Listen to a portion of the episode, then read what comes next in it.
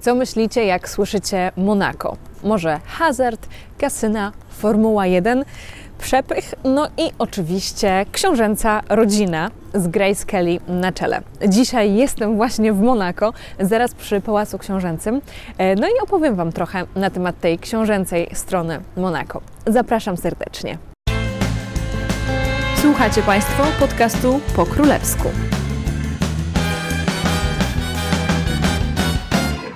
Nazywam się Anna Orkisz i jestem Waszą królewską przewodniczką po... Jeszcze raz. Cześć, nazywam się Anna Orkisz i jestem Waszą przewodniczką po królewskich tematach i dramatach. Dzisiaj jestem w Monako. Witam Was właśnie z Monako. E, I tutaj będziemy nagrywać, także jeżeli oglądacie mm, filmik na YouTube, no to widzicie też e, te okolice, to jak się to wszystko zmienia, jak chodzą ludzie, widzicie kule armatnie, widzicie padający deszcz, e, a jeżeli tylko słuchacie, no to może słyszycie ten padający deszcz i tych chodzących ludzi. E, Monako to jedno z zdecydowanie najmniejszych państw świata. Nie wiem, czy wiecie, ale Monako jest półtora raza mniejsze niż Central Park w Nowym Jorku. Więc jeżeli jeden park w Nowym Jorku jest większy niż Monako, to Monako naprawdę musi być tycie i rzeczywiście jest, dlatego że zaraz po Watykanie jest to rzeczywiście najmniejsze państwo świata, tak zwane państwo, miasto. No i takich ciekawostek w tym odcinku będzie znacznie więcej, także dzisiaj będzie tak ciekawostkowo, podstawowo, abyście mogli się troszkę zaznajomić e, nie tylko z rodziną książęcą, ale także z samym Monako. E, I od razu mówię, mówiłam wcześniej o YouTube, że możecie zobaczyć także ten odcinek na YouTube. Jeżeli macie ochotę zobaczyć to, o czym mówię, to zapraszam właśnie na mój YouTube po królewsku i tam ukaże się także mm, taki filmik, e, w którym opowiadam, pokazuję właściwie królewskie miejsca w Monako, takie zwiedzanie Monako po królewsku, a właściwie no, po książęcemu, e, co by nie mówić i tam pokazuję m.in. pałac, katedrę mm, i będziecie mogli zobaczyć te wszystkie miejsca, o których właśnie mówię w podcaście. Dla uporządkowania faktów na samym początku. Monako. Monako to państwo miasto, malutkie, jak przed chwilą Wam powiedziałam, które leży na lazurowym wybrzeżu, zaledwie 20 km od Nicei, e, w stronę Włoch, czyli tutaj tradycyjnie łączyły się zarówno wpływy francuskie, jak i włoskie. W tym momencie sprawdziłam na Wikipedii, ile mieszkańców ma Monako. I uwaga, ma 38 682 mieszkańców, e, czyli w Polsce to mniej więcej odpowiada mm, ilości mieszkańców w Świdniku albo w Bolesławcu. Wyobraźcie sobie, że Bolesławiec jest osobnym krajem? Nie? A może być, ponieważ wystarczającą ilość ma mieszkańców, tak właśnie jak Monako. Dobrze, nie będę Was tutaj przez całą historię Monako przeprowadzać, ale przez takie najważniejsze rzeczy, żebyście mieli trochę tła, trochę kontekstu, żeby po prostu było wiadomo, skąd to wszystko się tutaj wzięło. Więc znajdujemy się w XIII wieku. Do XIII wieku, no właściwie do końca prawie XIII wieku, rodzina Grimaldich, bo o rodzinie Grimaldich właśnie będzie mowa, kiedy mówimy o Monako, mieszka w Genui.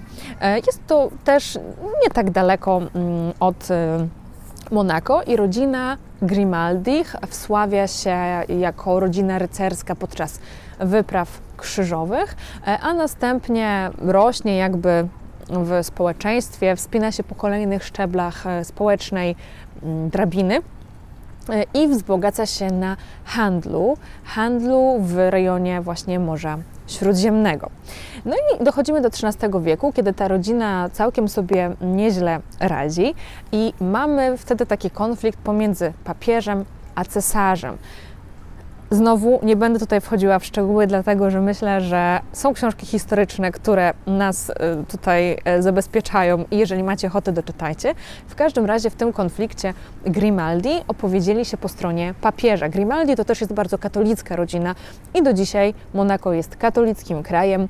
Także Grimaldi opowiedzieli się za papieżem, ale w wyniku tej zawieruchy dziejowej, że tak powiem, e, twierdza Monako, która tutaj już w XIII wieku była, była zajęta przez zwolenników cesarstwa.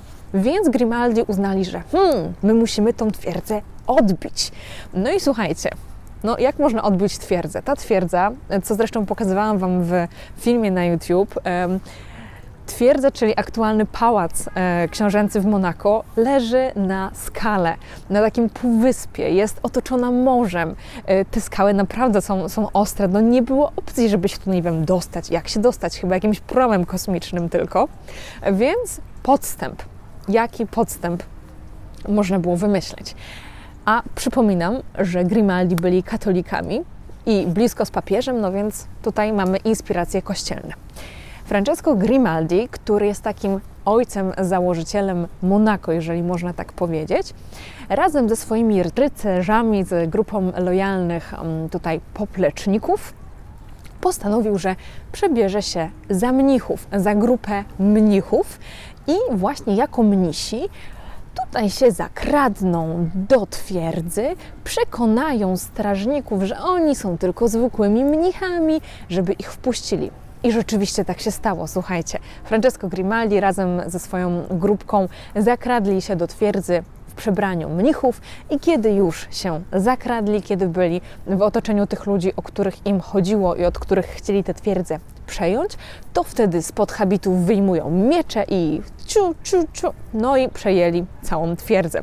E, to stało się w 1297 roku, w samym końcu XIII wieku.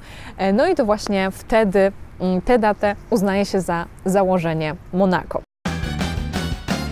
Byliśmy w XIII wieku, teraz przenosimy się do wieku XIX.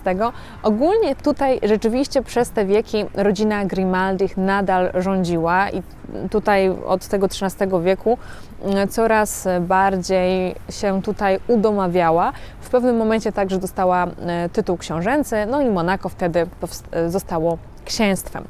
Jednak nie zawsze Monako było tym państwem, miastem, którym jest teraz. Dlatego, że oprócz tego skrawka ziemi przy morzu, no dosyć górzystego skrawka ziemi przy morzu, miało także prowincje rolnicze, które okalały właśnie ten teren. Jednak one nie zawsze chciały się podporządkować.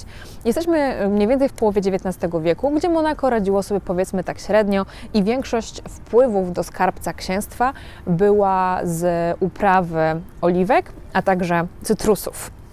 I właśnie kiedy mamy w połowie XIX wieku wiosnę ludów, te prowincje, gdzie są te uprawy rolne, zaczynają się buntować. Mówią, my nie chcemy być z Monako, my chcemy być, no właśnie, z kim? Z Francją. E, I rzeczywiście w wyniku wiosny ludów Monako wtedy straciło te dwie rolnicze prowincje, straciło 80% mm, ludności i 95% swojego terytorium, czyli z takiego, no, niemalutkiego znowu państwa stało się naprawdę tycim państwem z 5% swojego terytorium, no i mniej więcej te granice zachowuje do dziś. Monako musiało znaleźć na siebie nowy pomysł i znalazło go w hazardzie i w kasynie. I te kasyna próbowano już założyć od połowy XIX wieku. Nie zawsze udawało się to z dobrym skutkiem, no dlatego, że Monako było jakimś tam malutkim krajem położonym na lazurowym wybrzeżu ze średnim dojazdem. Dopiero pod koniec XIX wieku, kiedy stworzono linię kolejową do Paryża i zaczęto, prom zaczęto promować Monako jako, jako takie miejsce, gdzie z Paryża można w kilka godzin dojechać i, że tak powiem, przepuścić kasę, dobrze się bawić, wtedy dopiero rzeczywiście ten hazard i ten biznes e, hazardowy zaczął tutaj prosperować. No i Monako zaczęło kolejny rozdział swojej historii. Ale sobie myślicie, dlaczego streszczasz te historie księstwa. Dlatego, że chcę Wam pokazać, że przez te wieki i różne perturbacje zawsze tutaj rządziła jedna rodzina rodzina Grimaldich. I jest to niezwykły przypadek na skalę światową, kiedy od XIII wieku do dziś, do XXI wieku, rządzi jedna rodzina, nie zmieniła nazwiska, rządzi tak samo jak rządziła w XIII wieku właśnie rodzina Grimaldich. I przybliżę Wam tę najnowszą historię rodu Grimaldich, bo no myślę, że też jest dla Was najciekawsza i najbardziej znana. Chociaż jeżeli będzie duże zainteresowanie, to z chęcią e, nagram także osobne e, odcinki, które przybliżą Wam jeszcze lepiej historię rodziny z Monako. Przede wszystkim tym, co rozsławiło Monako po II wojnie światowej na całym świecie, no była tą osobą właściwie Grace Kelly. Krótko teraz opowiem o tym, jak to się stało, że Grace Kelly trafiła do Monako. Także mamy księcia Rainiera III, czy Rainera III, jak niektórzy mówią. Myślę, że tutaj będziemy mówić zamiennie, ale będę się starała mówić Rainier.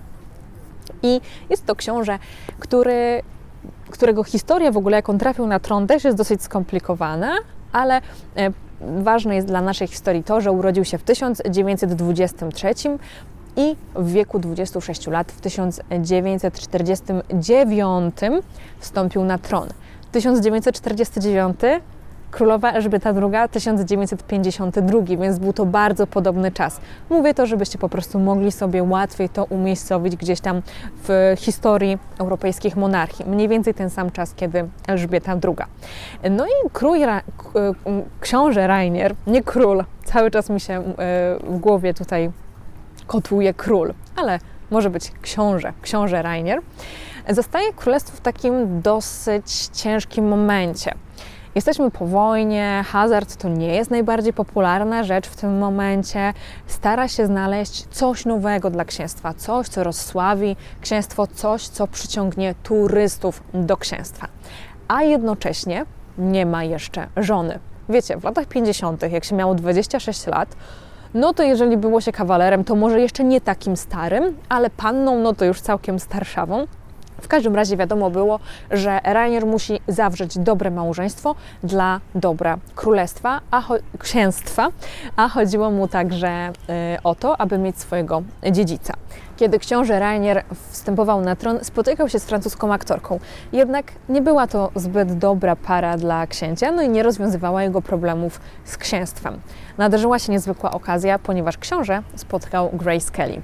Grace Kelly, amerykańską aktorkę wówczas po wojnie w latach 50. u szczytu sławy. Była ona młodziutka, nie miała nawet trzydziestki, a już robiła naprawdę zawrotną e, karierę. Myślę, że porównywalną, była porównywalną ikoną jak na przykład Marilyn Monroe czy Audrey Hepburn. Była nazywana muzą Alfreda Hitchcocka, który zapraszał ją do swoich kolejnych projektów. Co ważne, Grace Kelly wywodziła się z amerykańskiej rodziny, która miała, która wyznawała bardzo y, konserwatywne katolickie wartości. Mówiłam Wam wcześniej, że w księstwie Monako katolicyzm jest także wiodącą religią i te wartości katolickie są bardzo ważne także dla rodziny książęcej. Także tutaj już widzimy jakiś punkt wspólny. Grace Kelly była bardzo taką dobrą dziewczyną. Następnie, kiedy zaczęła występować, występować, kiedy zaczęła występować w różnych filmach i bardziej angażować się w przemysł filmowy, dużo plotkowano o jej licznych romansach. No, jak mówiłam o księciu Rainierze, też on nie był taki święty, że tam nic wcześniej nie było, spotykał się z różnymi osobami, miał różne romanse. Wyobraźcie sobie, że w 1955 roku właśnie Grace Kelly została zaproszona na festiwal filmowy w Cannes, aby promować jeden z filmów. No i to nie jest tak, że, w, że spotkała księcia Rainiera na czerwonym dywanie, ich oczy się spotkały i po prostu tutaj miłość od pierwszego wejrzenia. Było to, można powiedzieć, troszkę ustawione, ale w bardzo taki ciekawy sposób. Więc jak to było? Jest gazeta francuska, która nazywa się Paris Match. I Paris Match szukało jakiegoś sposobu na bardzo ciekawe mm, przedstawienie, na zrobienie fajnego, ciekawego reportażu sesji zdjęciowej właśnie e, przy okazji festiwalu Cannes. No i wymyśliło, że jeżeli przyjeżdża Grace Kelly, która jest taką trochę królową współczesnego kina, królową Hollywood, no to może zrobimy sesję zdjęciową z prawdziwym księciem, z księciem Monaco, z księciem Rainierem. No i właśnie do tego doszło. Wszystko zostało właśnie przez redakcję Paris Match zaaranżowane. Grace przyjechała z fotografami, z producentami właśnie do Monako, do pałacu, gdzie w ogrodach pałacowych została, powstała sesja zdjęciowa. To było pierwsze spotkanie pary, tak jak mówię, wiosną, kwiecień, maj 1955 e, roku. Spotkanie trwało około pół godziny, porobili sobie wspólne zdjęcia, no i Grace wróciła do swoich romansów, do swojego życia ale książę o niej nie zapomniał. Zaczął do niej pisać listy Pisał, wymieniali te listy dosyć intensywnie przez około 6 miesięcy. Okazało się, że mają dużo wspólnego, że właśnie to te katolickie wartości także są dla nich bardzo ważne. E, I wyobraźcie sobie, no, że już po pół roku książę pojechał do Nowego Jorku, spotkał się z rodziną Grace i poprosił ją o rękę. I to było ich drugie spotkanie, drugie spotkanie. Książę był bardzo zdeterminowany, ale wiedział też, że aktorka u szczytu sławy, która wychodzi za księcia z małego europejskiego państwa, amerykańska aktorka, no to jest murowany sukces. Wszyscy będą tym zainteresowani. Gazety w Europie, gazety w Ameryce. Amerykanie dowiedzą się, gdzie jest Monako i zaczną tutaj masowo przyjeżdżać. Więc oprócz takiego planu miłosnego był też za tym pewien plan biznesowy. I to się udało.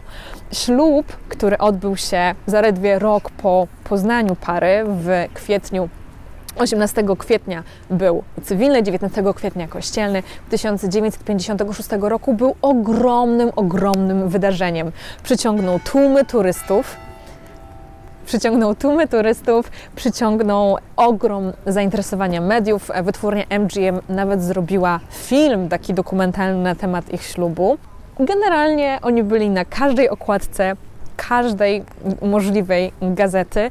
No, to był prawdziwy królewski ślub, tak jak teraz mamy śluby Williama i Kate na przykład, czy e, ślub Harry'ego i Meghan. Wtedy to była top para.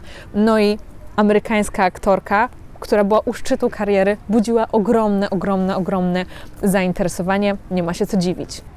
Ślub odbył się w katedrze w Monako, e, którą zresztą możecie zobaczyć w osobnym filmiku, e, który nagrałam na YouTube, gdzie oprowadzam Was właśnie po królewskich miejscach w Monako. No dobra, więc ślub się odbył ogromny, z wielką pompą, przepiękna Grace Kelly. No po prostu, no ona, była, ona była po prostu przepiękna. Ja się nie dziwię, że książę się od razu w niej zakochał. I e, para doczekała się trójki dzieci: e, Karoliny, Alberta i Stefani. E, Karolina jest najstarszą córką pary, jednak nie ona odziedziczyła tron księstwa. W Monako obowiązywała wówczas i nadal obowiązuje primogenitura męska. To znaczy, że jeżeli, jeżeli jest po prostu syn w rodzinie, to on dziedziczy koronę, nie kobieta. Nie ma takiej możliwości i nie zostało nawet to zmienione do dzisiaj. Zresztą opowiem Wam, jaki jest przypadek dzieci e, obecnego księcia. W każdym razie, Karolin Karolina nie odziedziczyła tronu, odziedziczył Albert, środkowe dziecko, czyli syn, e, a najmłodsza była Stefani. Księżna Grace po ślubie zaangażowała się bardzo w działania charytatywne w Monako. Na przykład tutaj bardzo brała czynny udział w organizacji Czerwonego Krzyża, ale e, także promowała Monako. Bardzo tutaj angażowała się w różne, w różne działania. Niestety małżeństwo Grace oraz Rainiera nie było szczęśliwe.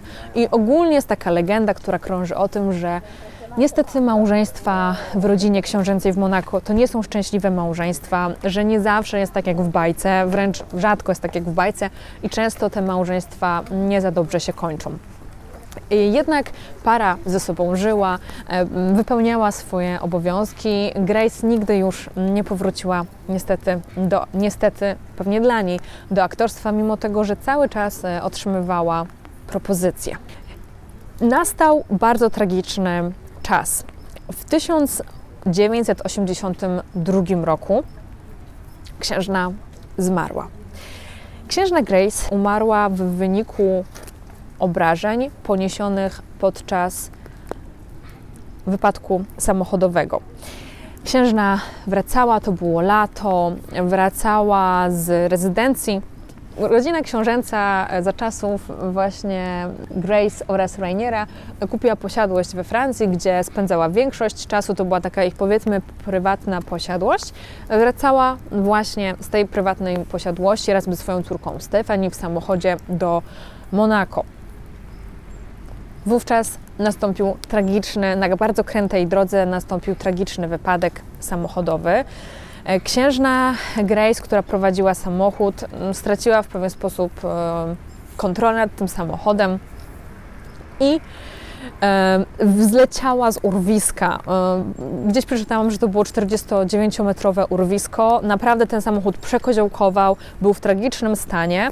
E, księżniczka Stefani wyczołgała się z tego wraku i nie miała większych obrażeń. Niestety jej matka, księżna Grace, była w bardzo ciężkim stanie. Została przetransportowana do szpitala, a następnego dnia zmarła.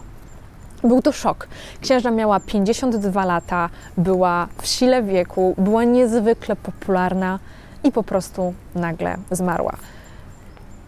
Na pogrzebie księżnej, na który zjechała cała śmietanka towarzyska, oczywiście, nie tylko mm, członkowie rodzin królewskich, ale także na przykład e, hollywoodzcy aktorzy, była także obecna księżna Diana. I wtedy jeszcze nikt nie wiedział, że 15 lat później historia księżnej Diany skończy się w tragiczny sposób w bardzo podobnych okolicznościach, dlatego że także zginie w wyniku nieszczęśliwego wypadku samochodowego w sile wieku, no i w sile na szczycie powiedzmy sławy popularności. Księżna Grace w pewien sposób przez tą swoją tragiczną śmierć została unieśmiertelniona, ale jest też osobą, którą absolutnie kojarzymy z Monako. Tutaj na każdym kroku możecie zobaczyć odniesienia do księżnej Grace.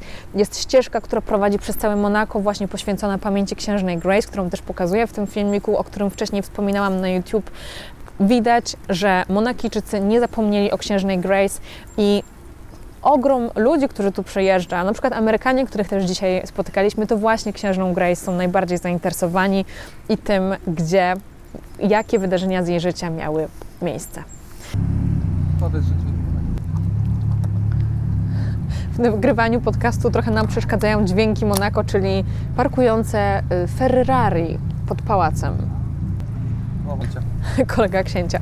Wracamy teraz do. tak, kolega księcia wpadł na piwko, dokładnie tak. Gdzie warunki są polowe, słychać grzymoty, pada deszcz, ja ubrałam kurtkę, także no mam nadzieję, że uda nam się nagrać ten odcinek podcastu do końca, ale jest to eksperymentalny y, odcinek właśnie plenerowy, no także trzeba się mierzyć z takimi przeciwnościami losu. No dobrze. Tragiczną historię księżnej Grace mamy już za sobą, więc przejdźmy do historii jej syna, Alberta II, który obecnie jest panującym księciem Monako. Albert II objął tron po śmierci swojego ojca Rainiera III w 2005 roku. E, w kwietniu ojciec zmarł, to było zresztą bardzo niedługo po śmierci papieża Jana Pawła II. Tak oficjalnie inaugurację miał 19 listopada 2005 roku. 19 listopada to też jest święto narodowe Monako, e, także tutaj przy pałacu wtedy są obchody i możemy z tych obchodów też zobaczyć wiele zdjęć. W każdym razie Albert II to jest niesamowicie ciekawa postać. E, w tym momencie, w 2022, kiedy to nagrywam, ale Wy to będziecie chyba oglądać w 2023, ma 64 lata. Jeżeli sobie zobaczycie na jego zdjęcie, to on naprawdę jakby się zamroził w czasie. W życiu bym nie powiedziała, że on ma 64 lata. E, ale nie tylko jego wiek jest ciekawy, ale to, co robił przed tym, jak był księciem. Albert II służył w we francuskiej armii. Może Wam się to trochę wydawać dziwne, Monako, Francja, dwa inne kraje, dlaczego służył we francuskiej armii? A mianowicie dlatego, że to właśnie francuska armia jest odpowiedzialna za obronę Monako. Monako ma jakieś tam swoje regimenty, ale bez przesady. Jeżeli by była wojna, to by e, nie broniło e, skutecznie granic Monako, a właśnie traktat między Monako a Francją powoduje to, że że po prostu francuska armia też chroni Monako i dlatego książę Albert służył w, we francuskiej marynarce. Zresztą no, marynarka to jest taki w ogóle królewski, książęcy e, dla wyższych sfer regiment, że tak powiem, w armii, no dlatego, że na przykład brytyjscy royalsi także często służyli w marynarce. Co jeszcze można powiedzieć o Albercie II, który jest synem właśnie księżnej Grace? To, że nie tylko odziedziczył po niej urodę, ale po rodzinie z jej strony, po przodkach z jej strony, odziedziczył sportową pasję. Dlatego, że książę Albert był lub jest właściwie olimpijczykiem. E, no i słuchajcie, w zupełnie takiej nieoczywistej, wydaje mi się, jak dla Monako konkurencji, czyli w bobslejach na zimowej olimpiadzie. Występował w 88 roku, w 92, w 96 roku na olimpiadzie.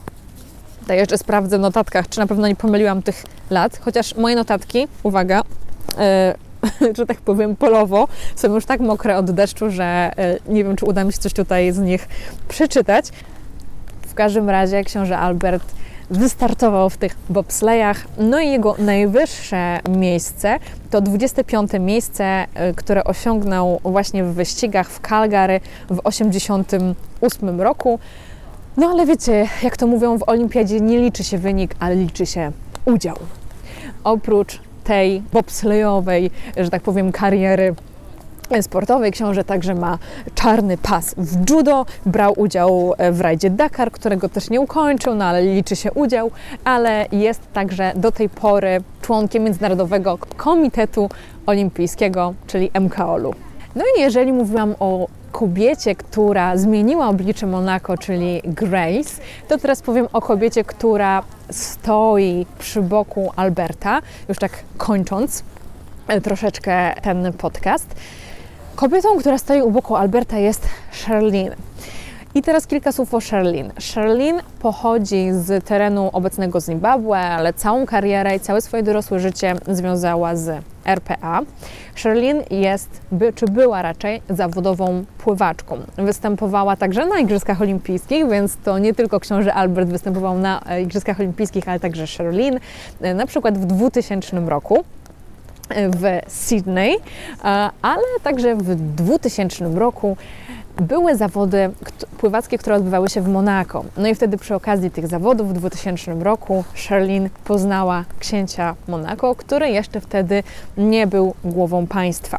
Ogólnie myślę, że zawody sportowe to jest bardzo dobre miejsce na poznanie swojej drugiej połówki, jeżeli ta druga połówka pochodzi z tych warstw książęco-królewskich, dlatego że to nie jest jedyna para e, w historii, we współczesnej historii, właśnie taka królewska, która poznała się na zawodach sportowych. Także dziewczyny, jeżeli chcecie mieć księcia za męża, no to idźcie do szkoły sportowej, odnoście sukcesy albo po prostu pojedźcie na olimpiadę.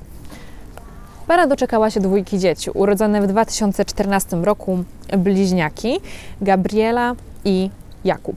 I tak, Gabriela jest starsza, czyli teoretycznie ona powinna dziedziczyć tron, ale ponieważ w Monako, jak powiedziałam wcześniej, jest primogenitura męska, to mimo tego, że są bliźniakami, Charlene jest pierwsza, to Jakub Jacques e, po francusku będzie dziedziczył tron. Jednak w tej całej e, historii jest też historia tragiczna. Pamiętacie, jak mówiłam e, kilka minut wcześniej, że te małżeństwa w monakijskiej rodzinie nie zawsze się udają. I tutaj też to, co wiemy o Charlene, to to, że przyległa do niej taka łatka najnieszczęśliwszej kobiety na świecie. Ewidentnie to małżeństwo nie układa się tak jak z bajki, jak moglibyśmy sobie to wymarzyć, dlatego że przede wszystkim książę Albert mm, jest, jest wiadomo po prostu, że ma romanse, e, głównie jednak przedmałżeńskie i ma tych romansów, dowodów na tych romansów kilka, dlatego że e, ma przynajmniej dwójkę e, przedmałżeńskich, pozamałżeńskich dzieci z lat 90., początku lat 2000, ale jednak te dzieci są, te dzieci są uznane przez niego, e, ale no, pojawiają się często w prasie takie nowe informacje na temat tego, że mm, ktoś tam się nowy zgłosił i mówi, że książę Albert jest ojcem jej syna córki. Także e, te kontrowersje myślę, że szybko nie odejdą, a wręcz przeciwnie, trochę się piętrzą. Charlene trudno znosi te, to małżeństwo, ten związek, według przynajmniej tabloidów, ja tutaj nie pytałam, nie spotkałam Shirley, nie zapytałam, hej, jak tam Twoje małżeństwo, ale powiedzmy, że, że taka jest ogólna narracja mediów wobec, wokół Charlene.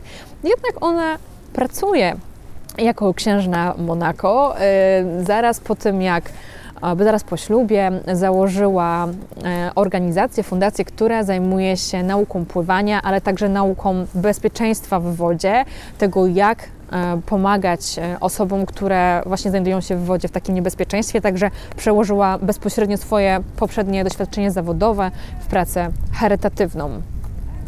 Sherlin też wspiera księcia Alberta podczas oficjalnych wizyt, podczas święta państwowego, więc wypełnia takie role typowej pierwszej damy, księżniczki, małżonki i wypełnia je dobrze. Poza tym jest przepiękną kobietą i jest, no po prostu ma przepiękne stroje. Jeżeli zobaczycie, jest to wspaniała, no, no, wspaniała ozdoba po prostu księstwa Monako. Ale warto sobie zdawać sprawę z tego, że często takie bajkowe, jakby się wydawało, związki mogą nie być tak bajkowe już w środku. Jak już jesteśmy e, przy tych wizytach państwowych, no to muszę Wam powiedzieć, oczywiście tutaj powiedzieć o polskim akcencie i o wizycie pary książęcej Monako właśnie w Polsce. Ta wizyta odbyła się w 2012 roku, w październiku. Najpierw odwiedzili Warszawę, tam przywitał ich e, ówczesny prezydent Polski Bronisław Komorowski razem z małżonką, a następnie pojechali do Krakowa i tam na przykład książę Albert wygłosił przemówienie na Uniwersytecie Jagiellońskim, a następnie para udała się jeszcze na sam koniec, y, aby odwiedzić obóz koncentracyjny w Auschwitz. To wszystko, co przygotowałam dla Was o rodzinie książęcej z Monako. Jest to taki wstępny odcinek, abyście wiedzieli mniej więcej co, jak i gdzie, kto jest kim. Nagrywałam go tu w Monako. Ja w tym momencie już jestem totalnie przemoczona, e, także mam nadzieję, że docenicie tutaj moje poświęcenie. Jeżeli macie ochotę postawić mi kawę, abym mogła teraz de facto iść do kawiarni, trochę się ogrzać i napić się czegoś ciepłego, to zapraszam. Link jest w opisie tego odcinka. Tam możecie po prostu mnie wesprzeć nawet pięcioma e, złotymi bez zobowiązań i szybciutko. No i jak zawsze zachęcam Was do obserwowania mnie, czy oglądacie mnie na YouTube, czy słuchacie podcastu. Każda obserwacja e, jest dla mnie na wagę złota. No i dla Was, dlatego że macie wtedy powiadomienia o nowych odcinkach. E, zawsze możecie mnie znaleźć na Instagramie po królewsku. I tak jak mówiłam na sam koniec, jeżeli chcecie zobaczyć te wszystkie miejsca, o których mówiłam, no to lećcie do drugiego filmu, gdzie pokazuję właśnie Monako po królewsku. A ja tymczasem już po prostu w tej nadchodzącej burzy z tymi mokrymi włosami lecę się ograć. Trzymajcie się ciepło. Do usłyszenia. Pa, pa.